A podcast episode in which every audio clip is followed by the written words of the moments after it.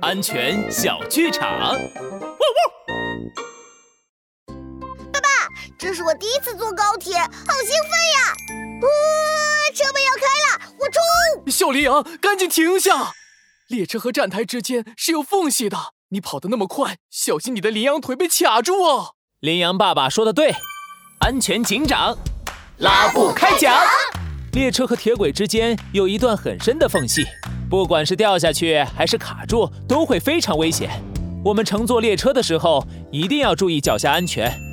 在列车完全停止下来，车门完全打开以后，看清楚站台和列车之间的距离，再通过列车门口的踏板来安全的上下车。千万不要心急哦。